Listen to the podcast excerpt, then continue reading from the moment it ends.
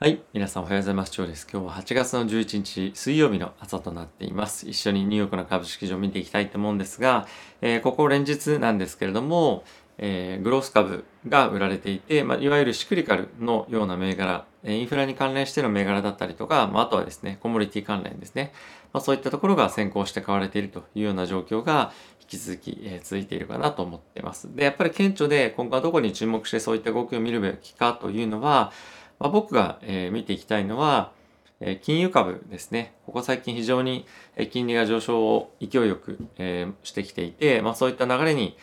あの連動してですね、金融株っていうのが今戻ってきていると。まあ皆さんがここ最近非常に注目をしていた XLF ですとか、まあ、あとは FAS ですよね。まあそういったところの銘柄を見ていただけると動きがかなり顕著だと思うので、このシクリカルのえー順番が来てますよというのはそのあたりを見ていただくと非常にわかりやすいんじゃないかなと思っています。で、えー個人の僕の,、えーあの今後の動きとしては、まあ、引き続き今かなりグロース株に資金が寄っているんですが、まあ、あのそのような動きというか今のポジションを、まあ、特に、えー崩すとか動かすというのはあまり考えていません。で、今キャッシュとして持っている999っていうのは、引き続きそのまま置いておきおきたいと思っているのと、まあ、あとはですね、毎月入ってくるキャッシュに関しては、今後は999ではなくて、まあ、タイミング的には、まあ、VTI とか、あの VO とかそういったところに、まあ、入れていくっていうのも一つありかなとは考えてはいますけれども、今の全体的なポートフォリオの構成っていう意味では、えー特に変更なしでいこうかなと思っています。はい。えー指数見ていきたいと思うんですが、えーまずはですね、ダウなんですが、プラスの0.46%、S&P がプラスの0.1%、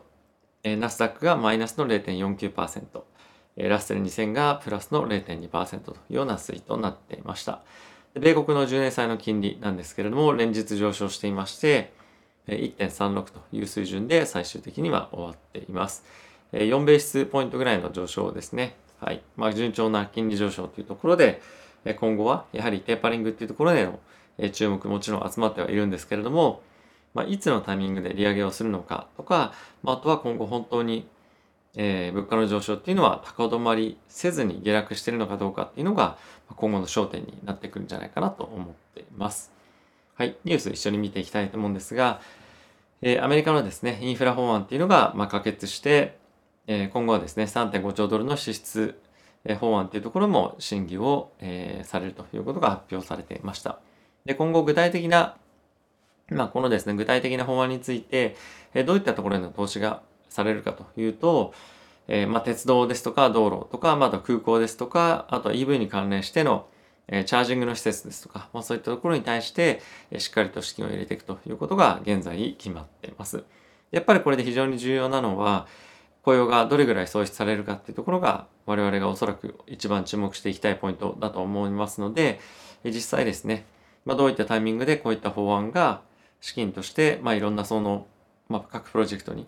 どんどんどんどん割り振られていくかっていうところに注目をして、で、かつそこからどれだけの雇用が創出されるかっていうところについて、えー注目をしていきたいと思います。はい、えー次のニュースなんですけれども、FRB の、えーエヴァンス総裁です、総裁ですね、が、えー先ほどコメントを出していたんですけれども、えっ、と、来年に関しての、えーインフレに、えインフレ率ですね、2.1%というところを予想していますよということを、まあコメントを出していたんですが、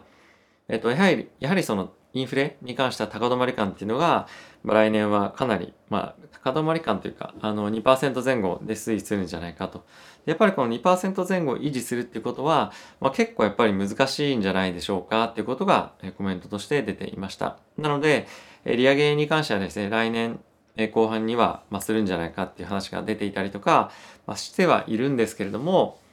その利上げをされるかどうかっていうところのえ議論から、利上げがどれぐらいのスピードで、どれぐらいの幅、今後されていくのかっていうところへの議論に移っていくと思いますので、今後はですね、一辺倒に金利が上がっていくっていうような状況には起こらないとは思うんですけれども、あの、今、なんていうんですかね、ちょっとここれま、あの、この前までは、テーパリングするかどうかっていうところに、え議論が起こっていたと。で、今はいつ、えー利上げを行うかっていうところに焦点がいっている。で、これからは、今後どれだけアップサイドがある、金利上昇にアップサイドがあるかっていうところへ議論が移っていくと思いますので、まあ、そのあたりいろんな FRB 関係者っていうののコメントっていうのを今後は拾っていきたいと思います。はい。まあ、あとはですね、テーパリングのあの結論を出すために、まあ、あと数回、えー、雇用の統計のですね、結果見ないといけないんじゃないかっていうことは言ってるので、まあ、やはり9月ぐらいの、えー、タイミング、まあ、今月ではなくて、まあ、早くて来月に、えこういったところへの発表っていうのが行われるんじゃないかなというところが、まあ、引き続き予想としては、まあ、硬いんじゃないかなと思っています。はい。あとはですね、ドイツの方で、えー、これまでずっとですね、えーと、PCR 検査に関しては無料でドイツで行っていたんですけれども、まあ、かなりワクチンの接種っていうのが進んできた。で、かつ、ワクチンの接種をあの、さらに推し進めたいというところもやっぱり思いとしてはあるので、PCR 検査の無料化っていうのは、今後打ち切っていく予定ということが発表されていました。現在、ドイツではですね、約55%の人々が完全にワクチン、まあ、2回接種を行ったということで、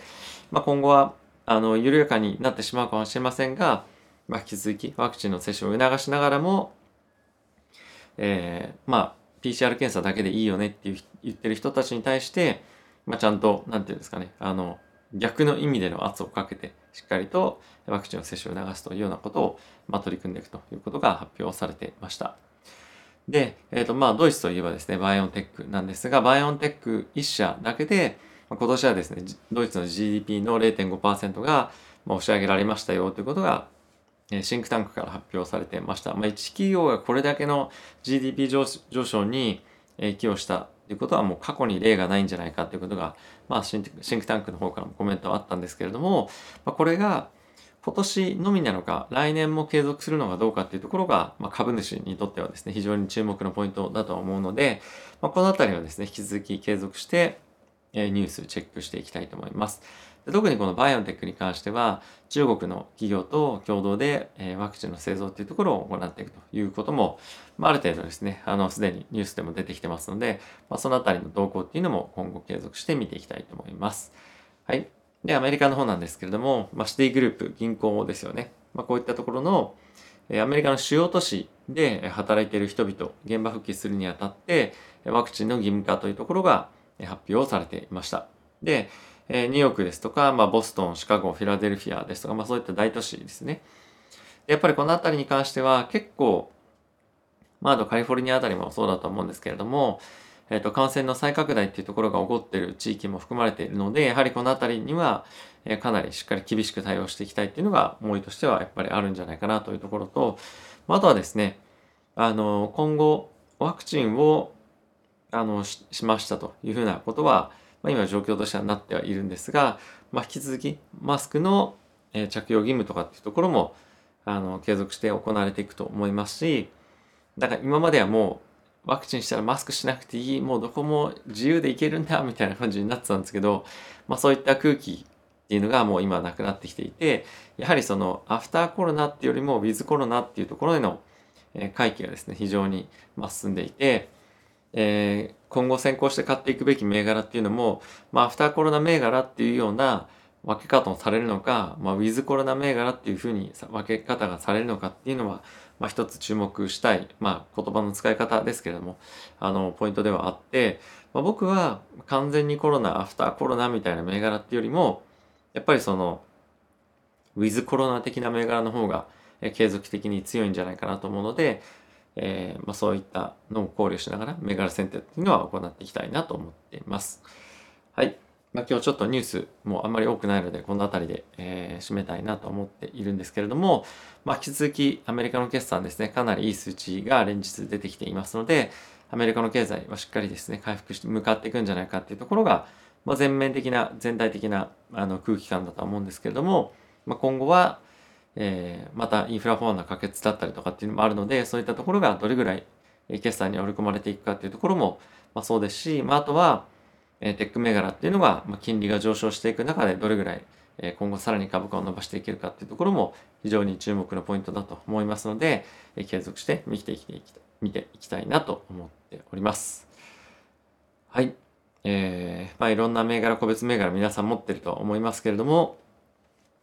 えー、引き続きですね、まあ、これだけ決算いい銘柄っていうのが大体もう9割ぐらい決算しっかり出してる銘柄が今多いので、決算失敗しましたっていう銘柄は、まあ、容赦なく切っていくっていうのも一つ、えー、戦略としてはあると思いますので、マーケットがどれだけこの決算悪かった銘柄に対して反応しているかっていうところも含めて見ながらですね、銘柄の選定っていうのは行っていきたいなと思っています。